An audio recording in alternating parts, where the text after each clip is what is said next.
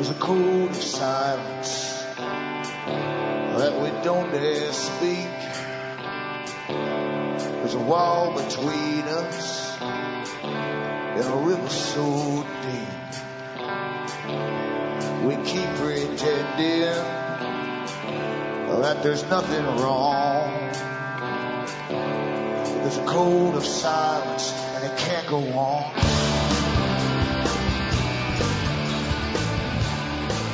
Hi folks, I'm Alan Watt. This is Cutting the Matrix on the 24th of September 2012. Newcomers should make good use of the website cuttingthroughthematrix.com. You'll find hundreds and hundreds of audios for free download where I tie the big system together for you and show you how even the things that you like, what you do, your hobbies, your behavior, uh, the things you look forward to, they're all given to you because those at the top give you the culture and they're constantly altering the culture to suit themselves and to dominate you. They tell you to be eternal children and just play until you become geriatric and die.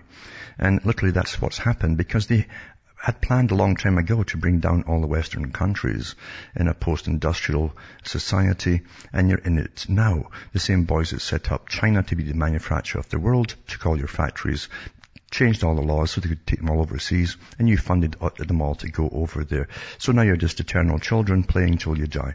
And that's the bottom line of it too. As long as you have lots of entertainment, uh, it doesn't matter how bad things get, they hope at the top, of course. They'll keep you distracted because it's a, it's a novel twist, this, bringing in austerity or poverty with lots of entertainment at the same time. It's very, very novel and it seems to be working awfully well. But the fallout is everywhere too, of course. So help yourself to the whole system, the guys who designed the system, the guys who got together as a big cabal a long time ago and decided to take over the world, all of its resources, water, food, everything, and you, you as well actually, and cause wars, and through the wars they'd bring out their planned society in a, in a global world which they would dominate. You need wars for conflict, you see, and then you sign treaties, and then you, you say we can't have this again, we've got to uh, stop this happening, and so you amalgamate countries into big huge blocks, and then you take the blocks and put them under the world government. That's what it's all about at the moment, and getting rid of a lot of us who are uh, called surplus now by top professors in universities. We're all surplus. It's in your in, in your face. It's in the open. There's no guesswork left. The problem is they have created eternal children who hear it and they still want to go and play because it's bad news. Playing's better. Anyway, help yourself to that. Remember too, you're the audience that bring me to you because uh, I don't bring on advertisers as guests. I don't sell any products except the books and discs at cuttingthroughthematrix.com. And I don't give you things that will make you live forever or, or try to go and vote for people who will pull you out of the mess that you're in. That's all a con game, a big con game. Um, there's no politician going into the same system is going to change it. That's obvious. They have to be vetted before they, they go up and you even see them to vote for. They're vetted by the system. They belong to the system. It's been like that for over a hundred years, according to Carroll Quigley. Now from the US to Canada, to, you can also uh, order the books and discs using personal checks. You can use international postal money orders. You can send cash or you can use PayPal across the world, Western Union, MoneyGram, and PayPal once again. And remember, straight donations are awfully welcome because, as I say, if I brought on advertisers, I'd get a cut off everything. I'd make a lot of money. Believe you me, but I'm not I'm doing it this way because it gives me a freer hand to be a bit more honest. The world you're living in is planned, uh, like a big business plan. Most folk take for granted. They think that we were stumbling down through time on the cutting edge and all hell just breaks loose by itself, no warning, and the big boys at the top have to cope with it all that you think are politicians. Uh, nothing is further from the truth. All major events that will happen in your lifetime and have happened were planned years and years and years in advance. Even the basic wars, invasion of Afghanistan, prior to 9-11, by the way, and Iraq and so on, were all planned and even had boys on the field ready to go in before 9-11 went down in 2001. Everything was planned. World War I took a lot of planning and agitating by the Royal Institute for International Affairs. It started in the late 1800s to get it going. And World War II, again, too, took a lot of uh, cooperation to get all that going by the Western bankers. Back with more after this break.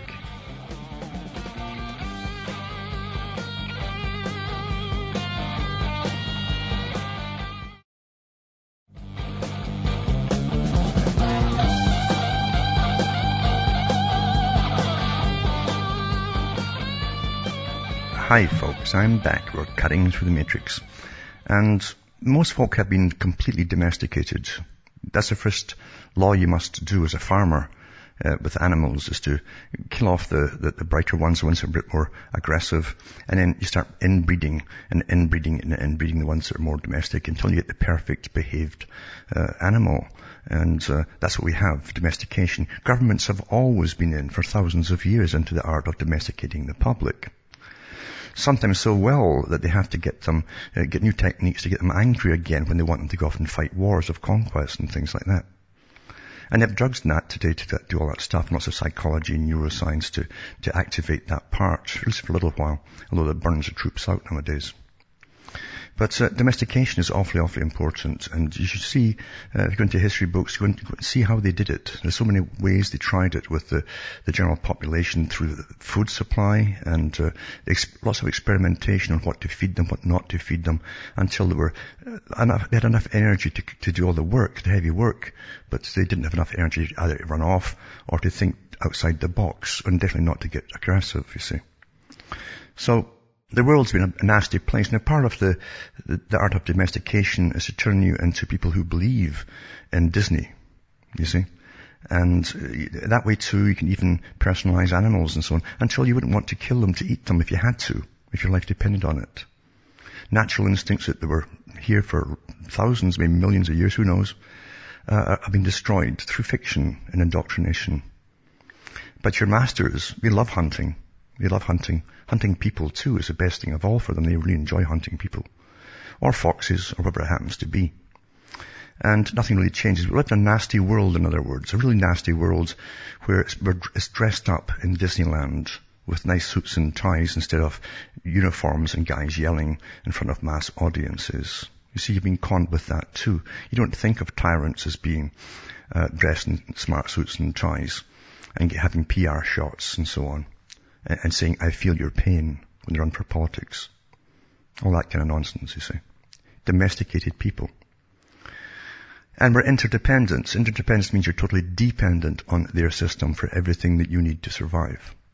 This is the training into authoritarianism and the society that brought in.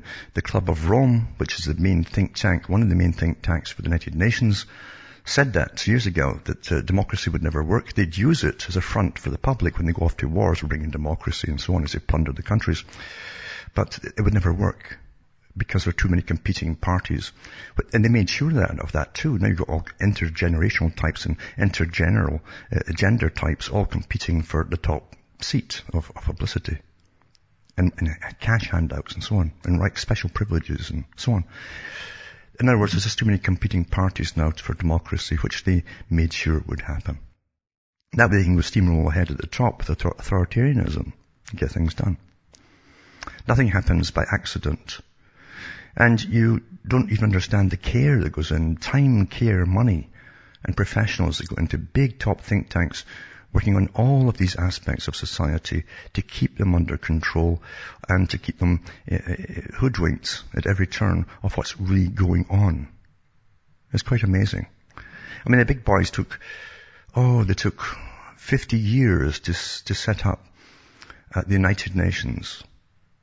Uh, and it took at least 50 years to, to work out all the strategies they'd have to use to alter whole generations, step by step, a little bit at a time, then speeding it up when there was no moral values left at all, they could speed it up to the end and they'd have eternal partiers. They would stay the same age, stuck at 18 until they're 70 and die. That's what we have today. All to go through an era when all their work would be taken away from them. As long as they had enough money to party, they think everything was okay. Massive discussions, massive papers, volumes and volumes of papers by think tanks working on all of that before it all, all happened. And you think we're just evolving and things just happen by themselves. That's the big trick. Very simple trick though, really. Now, as I say, the world's a harsh place. It's always been a harsh place. Power has never been kind to anybody. Power is ruthless. And it's always been ruthless from every empire to the present times. Utterly ruthless. And believe you me, if you don't think there's a lot enough people getting bumped off today by those at the top, think again. There's lots of them. They have their wet jobs, they call them, all over the place. All over the place, all the time. Long as you don't catch them doing it, it's always put into, well, could have been anybody who did it. Sort of, no, they, they bump folk off that are really a problem. Really a problem. If they can't ruin them one uh, way or another, they have them bumped off, drive-by shootings, whatever. That's real world. It's always been that way. Now, in amongst all this too, you have some people who have a particular belief system uh, that actually encourages them to profit over from every circumstance. Very old system. And one man's gain is another man's loss, etc., etc.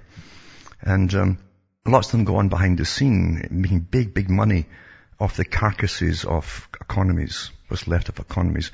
This article is about this. It says, vultures feed when economies are turned into rotten carcasses. And the reporter talks about um, when he was sitting in his Toyota waiting for a particular guy he wanted to talk to. The guy is called Peter Grossman, who's at Wall Street Star. And it says here, Grossman's riches, nearly $100 million for his firm, FG Management, come from the Democratic Republic of the Congo. The reporter says he was just there in Congo two days before the stakeout at a cholera quarantine center in the capital, Kinshasa. Besides lots of cholera, Congo has lots of cobalt. So important. That's why they always have wars going on in the, in the Congo. Destabilize it and always have little wars going on. Then you can loot the cobalt for peanuts. Grossman has, uh, through a, a, crazy legal loophole in British law, waylaid a payment of $80 million to the African government for a shipload of cobalt from a government-owned mine. Grossman is a vulture the name Wall Street gives, with an affectionate smile to those who can get their hands on old, forgotten debts of desperately poor nations such as Congo, Zambia, Peru, and Liberia. Their cases that this particular reporters investigated. It says that they pick up for pennies on the pound of face value. When, usually after a Bono concert, Western nations forgive debts owed by these poor countries. By the way, they don't do them with them all. We, we're all the guarantors to pay off, and then the IMF gives them another loan. It's a con game that. It says the nation receiving this aid is now ripe enough and flush enough for an attack by a vulture who demands many a pound of flesh for the debt he suddenly brandishes. In Grossman's case, his company paid about $3 million for a debt that Zaire, which is now Congo, owed Yugoslavia, which is now Bosnia. A court on the tiny island of Jersey, a tax haven in the Channel Islands, has ordered Congo to turn over the $80 million it has in a bank account there, the payment for the cobalt. Furthermore, Congo must pay an additional $20 million to Grossman if the country can find the money. If that seems nuts to you, it is. The UK and other nations bar collections by vultures against poor countries where Western government treasuries have agreed to give up their own claims. However, Grossman was free to sue Congo and Jersey, a pseudo-colony of Britain, because the UK Parliament failed to include the, the words and Jersey and in its anti-vulture law.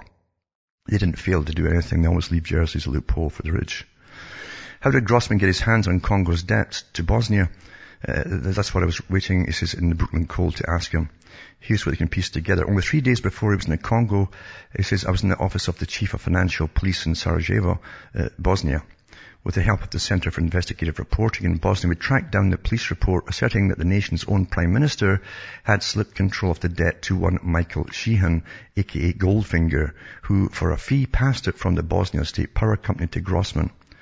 Uh, the Bosnian police chief told me this little business with the Congo debt was a crime, and the now former Prime Minister Nedzad Bankovic, good name, Brankovic is, should be in prison. Yet to date, prosecutors have not acted. I got to the man who blew the whistle on Brankovic, Brigadier General uh, Isaac Spahic. He'd worked out a deal for Bosnia Power Company, which is broke, to make power pylons for Congo, which is also desperately broke, broke, and the project would generate electricity, clean water profits for both nations. Quite a heartwarming story of two nations coming out of civil wars with a combined total of four million dead, helping each other. But when it was discovered that the vulture in Brooklyn had control of the debt between the nations, the electricity deal was off. So I went by the Bosnia pylon making factory. It was now closed and several thousand workers were gone. And, and it says, uh, the Brigadier General was furious. How could these people think about making a profit off of civil war, poverty and unimaginable suffering? When do humans grow feathers and claws? It's a question I'm going to ask Grossman when he comes out because The Guardian and BBC Newsnight want to ask it, uh, want me to ask it. For me, the vulture's answer is inconsequential to the bigger picture. Assume that after we break our story, Parliament will move to close the loophole uh, so glaringly left open to the vulture, and the US Congress will at least pretend to consider anti-vulture legislation languishing in some committee. So we have got really our bounty hunters, big time bounty hunters that get set out to basically blackmail countries by stopping all the other trade going in and out of them until they get a debt, a private debt, for the cash system. Countries have been torn apart and have collapsed. And these guys do awfully well. But it's not within, it's not outside of their belief system, these guys. And they play that. They think that's the way life is. They're, they're pragmatics, they believe, and that's just the way it is. And also put up a, a link tonight uh, from the Center for Strategic and International Studies about homegrown extremism in the U.S. is really hype it up and hype it up and hype it up. Remember, you, until you die, until you, all of you who hear me die, you're going to live in a world where terrorism is, is ongoing. There's going to be no peace again forever. That's it. That's the big plan. That's the only way you can have it when you have a totalitarian system that's, that's national and global. You have to find uh, extremists everywhere, forever and ever, just like they did in the Soviet Union. Once they consolidated their power and took over the small countries, you had to find uh, extremists everywhere, and those who are counter-revolutionary, they called them, who didn't like the system. And that's how you keep total control over the public. Now, New Zealand could be having uh, US troops sent to them. There's a big meeting going on now about it too as the US moves over to the Far East. Back with more after this.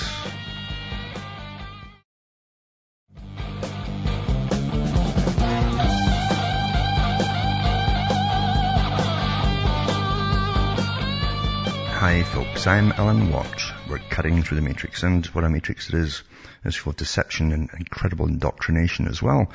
Indoctrination can stop you seeing what's right in front of your face. Literally, it alters your perception. Total perception management, they call it. You're told what you've been told you'll see. And that's what you'll see. You see what you've been told.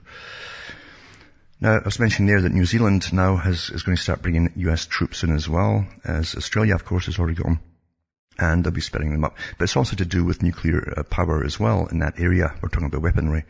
And, uh, of course, they're, they're, building up the big muscle in the Far East. They also have other countries to take out too once they're finished with the Muslim countries in the Middle East. Uh, it, so there's a lot in the Far East as well and other places. So uh, there's a lot of things that are happening for, for uh, to do with that. There's definitely to be none of them left at a call out with their religion that is, and at the end of this whole system, just like they smashed Christianity and everything else. Uh, there's to be no uh, Muslims either, basically. If it is, it's to be a very watered down version, a brand new version. Now, in places like Britain, that's uh, screwed the people there forever. I mean, Britain's always been like that. It's, it's, not a place where there's any democracy. Never was. It was always ruled by a very wealthy elite that really got into it big time when the Rothschilds took over because they really knew how to scam the money then. And he knew all the tricks of the trade and he got perpetual wars on the go. And also the income tax system came in so they could always borrow from the bank and the private lenders like Rothschild himself and, uh, and then use the taxpayers to pay up, pay up the debts. It's interesting, it was only a few years ago they mentioned that they just paid off the, the debt for World War One. World War, so World War Two to go and, and Korea and other ones after that. So war is a great business, mind you, but more so than the profit it brings in, even it's long term, is the power that it gives to people who handle the money over the rest of the country. They rule it, you see.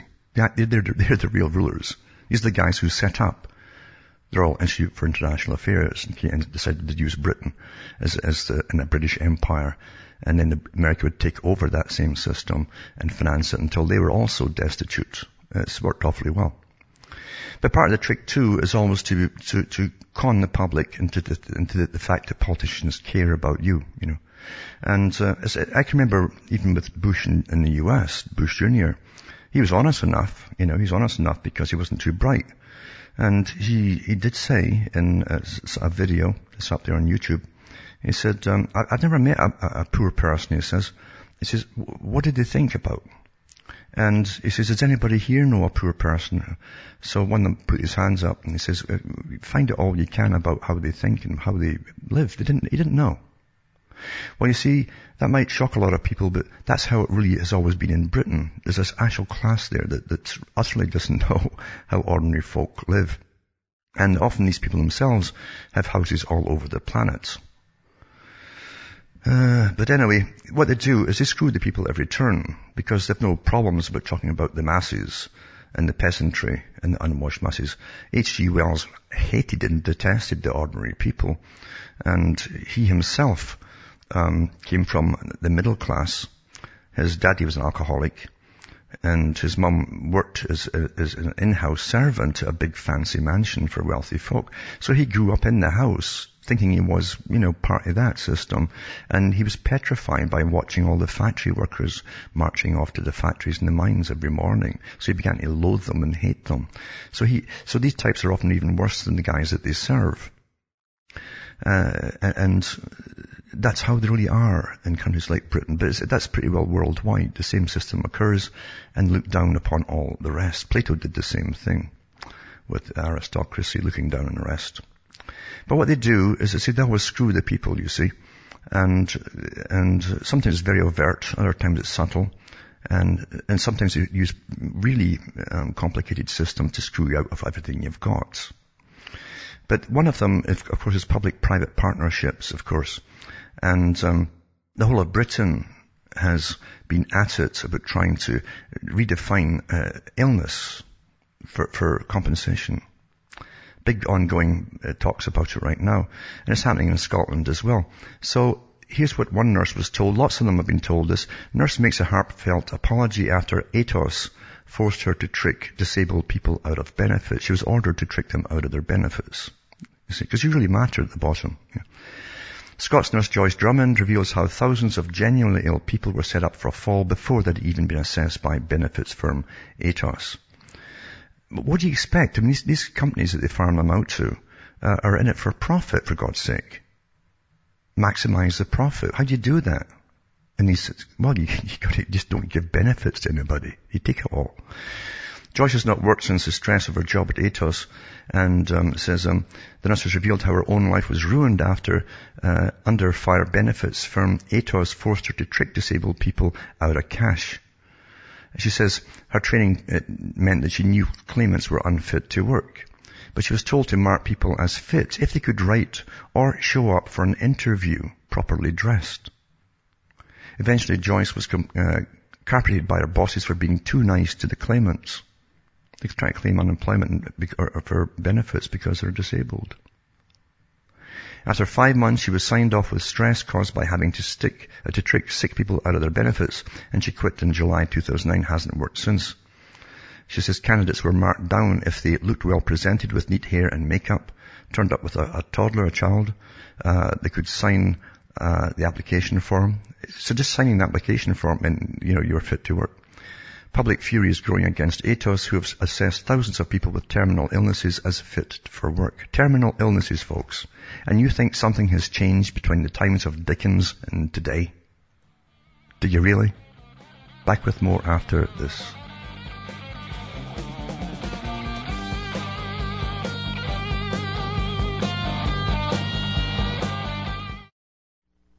You're listening to the Republic Broadcasting Network because you can handle the truth.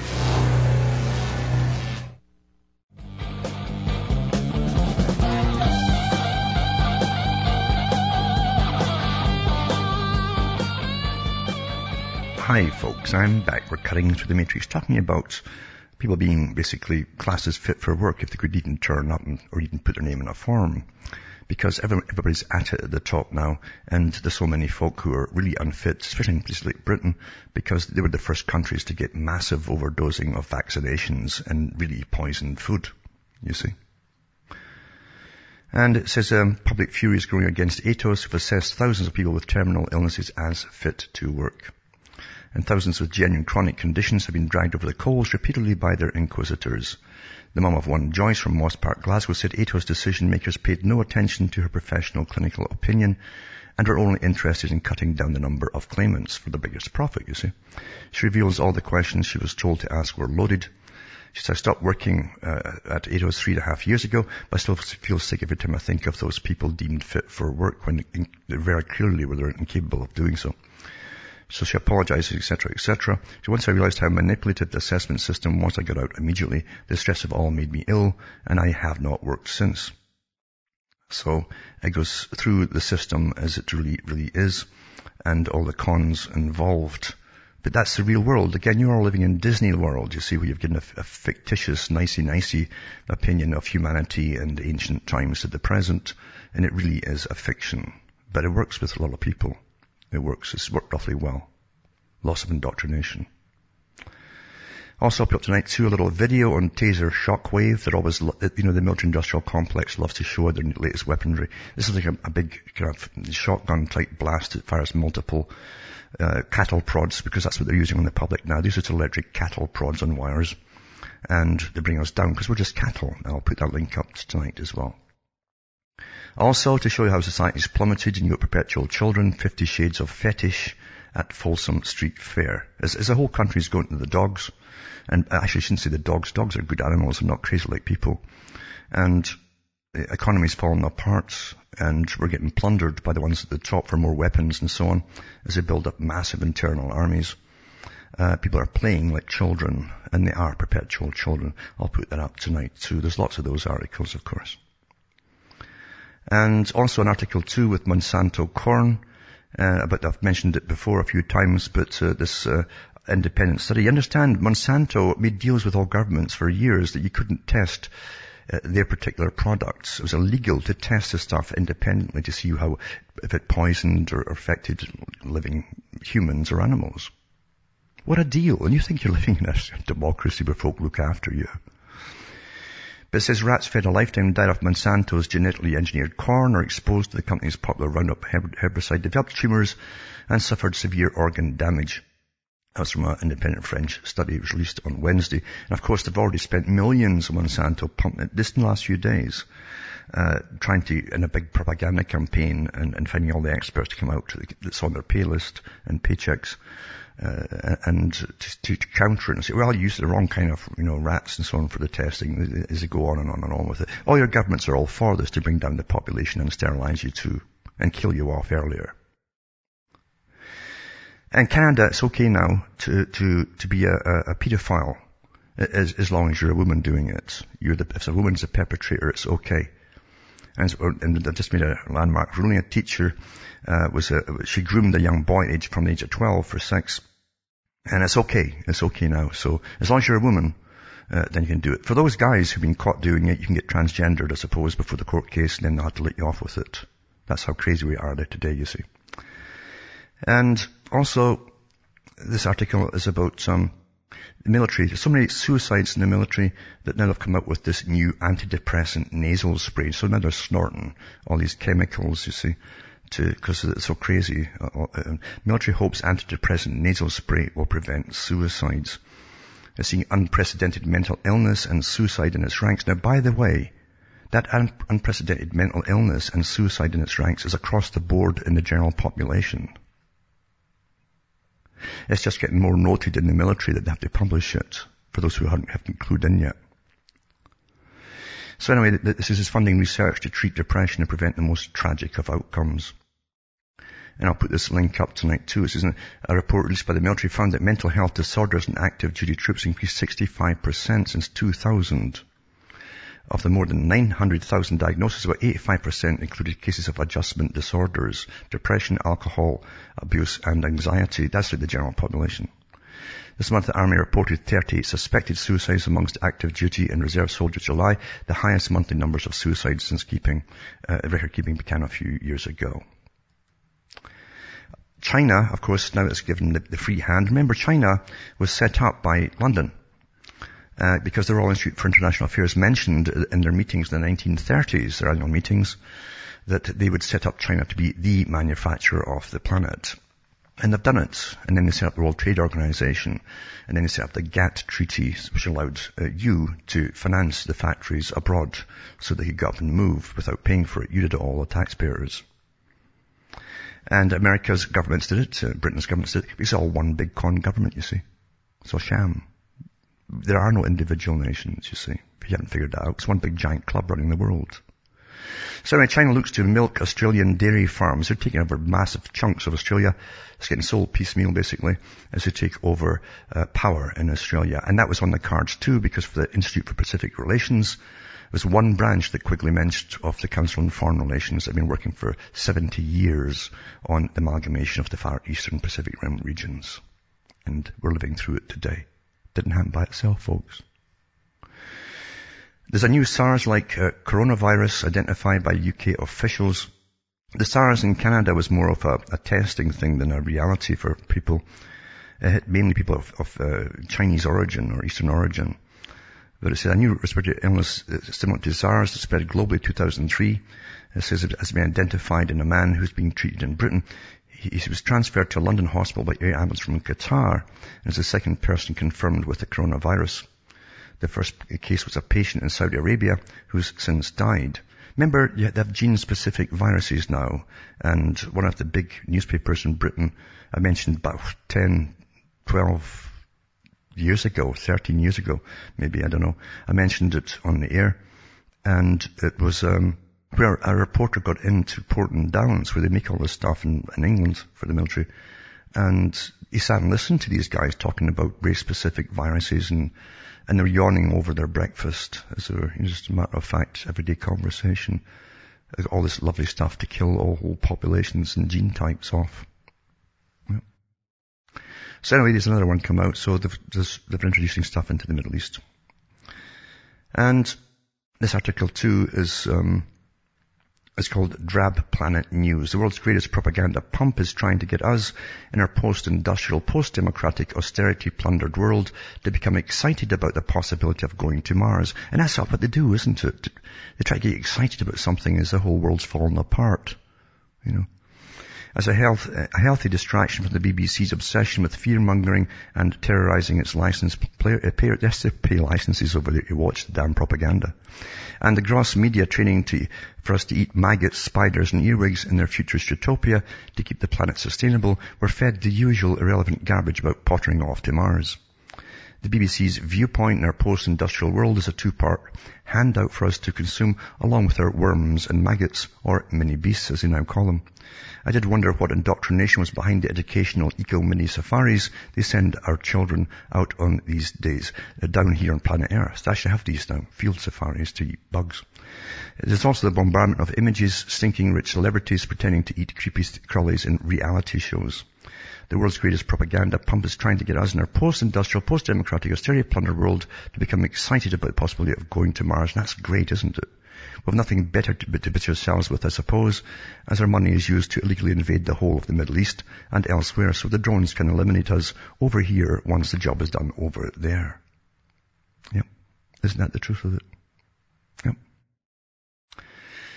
Another article two, drugs, the drugs don't work, a modern medical scandal. It says, Doctors prescribing the drugs, they don't know, uh, they don't know uh, what they're meant to do, these drugs, nor do their patients and the manufacturers know full well, it says. Drugs are tested by their manufacturers in poorly designed trials on hopelessly small numbers of weird, unrepresentative patients and analyzed using techniques that exaggerate the benefits.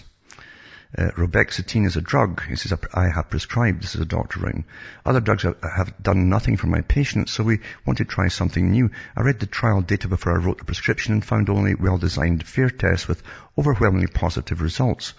Reboxetine was better than a placebo and as good as any other antidepressants in head-to-head comparisons. It's approved for use by the Medicines and Healthcare Products Regulatory Agency, which governs all drugs in the UK. Millions of doses are prescribed every year around the world. Ro- uh, Reboxetine was clearly a safe and effective treatment. The patient and I discussed the evidence briefly and agreed it was the right treatment to give. Didn't try next. And he says, I signed the prescription. He says, but we've both been misled. In October 2010, a group of researchers was finally able to bring together all the data that had ever been collected on reboxetine, both from trials that were published and from those that had never appeared in academic papers.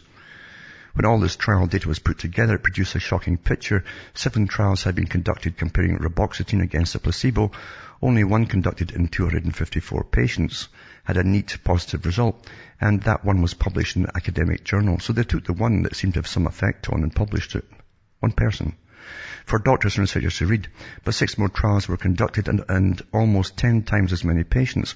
All of them showed that reboxetine was no better than a dummy sugar pill. None of these, mine used to be a lot more expensive than sugar. None of these trials was published, and I had no idea that they even existed. It got worse. The trials comparing reboxetine against other drugs showed exactly the same picture. Three small studies, 507 patients in total, showed that reboxetine was just as good as any other drug. They're all published, but 1,657 patients worth of data was left unpublished. And this unpublished data showed that the patients on reboxetine did worse than those on other drugs. If all this wasn't bad enough, there were also the side effects data. The drug looked fine in trials that appeared in academic literature, but when we saw the unpublished studies, it turned out that patients were more likely to have side effects, more likely to drop out of taking the drug, and more likely to withdraw from the trial because of side effects if they were taking reboxetine rather than one of its competitors. So he goes on what a doctor normally does. Well, if a doctor is real, that is. A lot of them go along with it regardless because they're well paid. And they don't care. But he, he went through it and made his, his own decisions.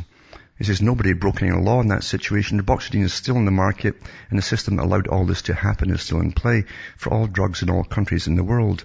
Negative data goes missing for all treatments in all areas of science. Negative treatment goes missing. The regulators and professional bodies would reasonably expect to stamp out such practices that have failed us.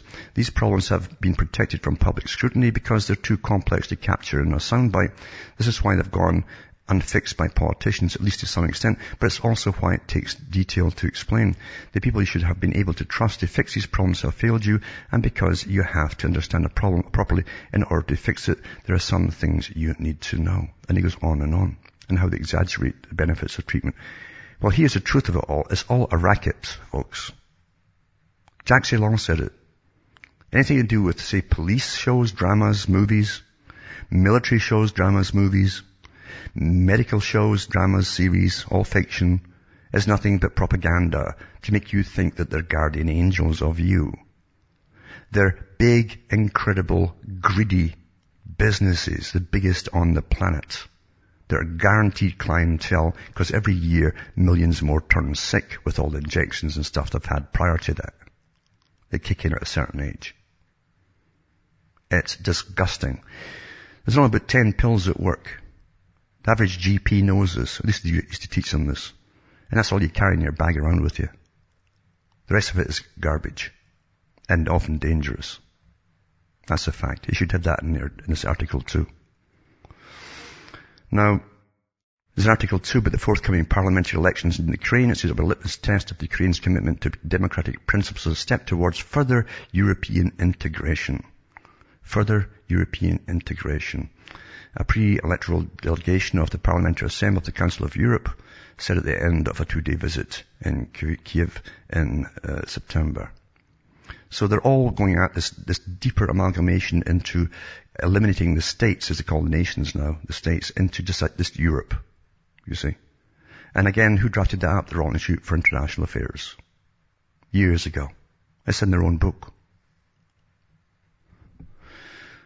Uh, but now, it says EU officials propose internet cops on patrol, uh, no anonymity and no obscure languages because of terrorism, it says.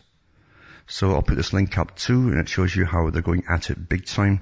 Also, the FBI renews broad internet surveillance push for the US and Americas.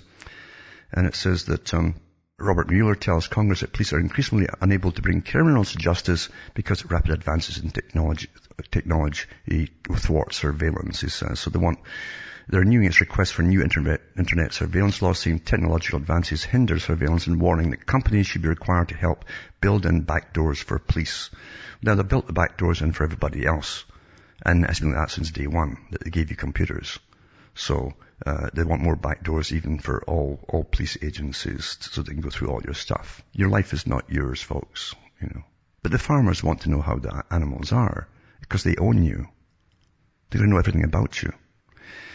Also on this wonderful day as of destroyed society and the create uh, perpetual children, uh, Facebook birthday invite leads to mayhem in a Dutch town. Thousands turned up and rioted.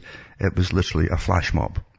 And remember that article I read from the, the military think tank for NATO and Britain, who they said the thing of the future is flash mobs. Uh, there'll be more and more flash mobs.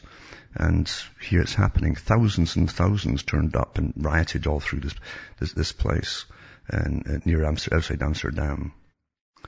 Also an article tonight is, is, is to do with, um, fluorides. I mentioned before, the, the, the, Chinese are selling fluoride as pesticide, which it is too, by the way. And, um, you're supposed to take that to make you healthy, for those who haven't quite got it yet. And another one too, uh, doc, uh, video. It says the health dangers of genetically engineered food are massively presented in a documentary by Jeffrey Smith, one of the world's leading authorities on GE foods. And it goes through the links and so on of, of sicknesses that are becoming very rampant today because of the GE foods and, and, and what's doing to the livestock as well, by the way. You're getting it. The food chain, remember, everything goes through the food chain. Even the aerial spraying that they're doing is soaked to ground it's, and, and it's becoming too alkaline. It's into, with all the aluminum oxide and the barium and strontium. And it's killing off the young trees that haven't got deep enough roots. So you get the biggest dose of the stuff that's in the soil at the top. That gets eaten up by the food chain too, the grass, everything. Then you eat the, that. You know, the animals. Or the vegetables. You think it's all by accident, don't you? You always will. That's your choice. Germany's wind power chaos should be a warning to the UK, it says. Germany has gone further down the renewables path than any country in the world, and now it's paying the price. And so shall we all. Back with more after this.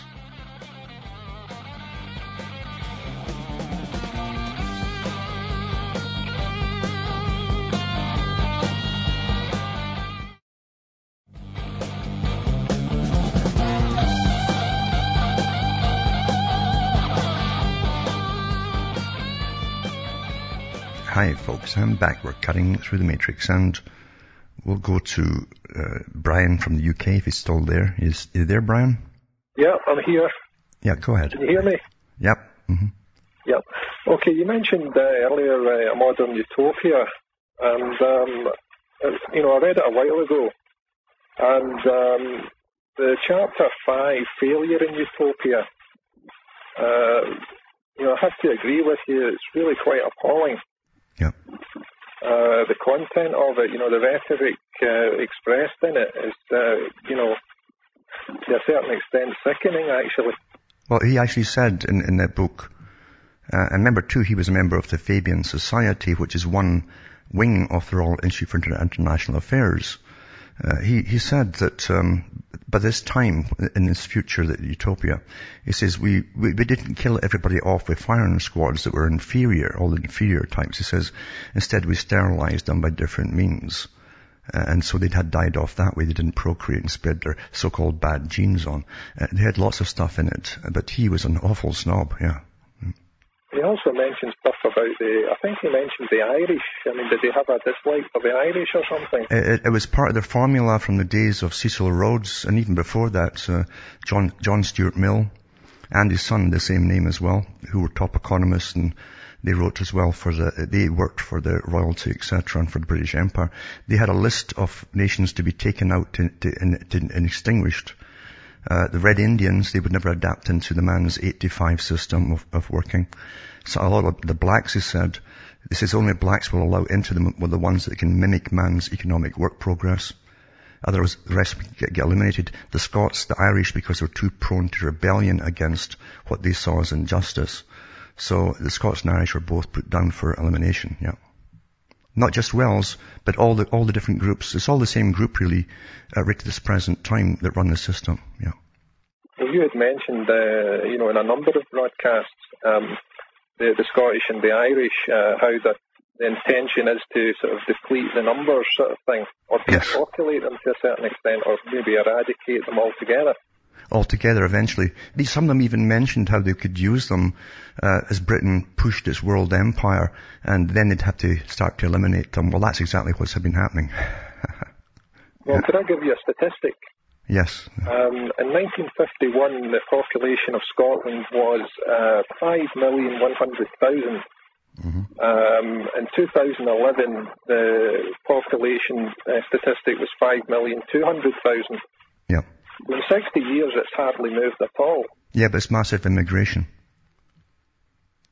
If you look at their own statistics, they show you the amount of immigration into Scotland and England. In fact, that's to say that Maggie Thatcher came out with all that too. And she said that the reason she was opening the floodgates to immigration was because there's not enough young people being born to pay off the national debt. That was her excuse at the time. And all the, the articles I've read on the air uh, since then have confirmed that from the United Nations, from the EU itself, and from the British census departments all say the same. Even Ireland's the same problem. Uh, so it's massive immigration that's doing it.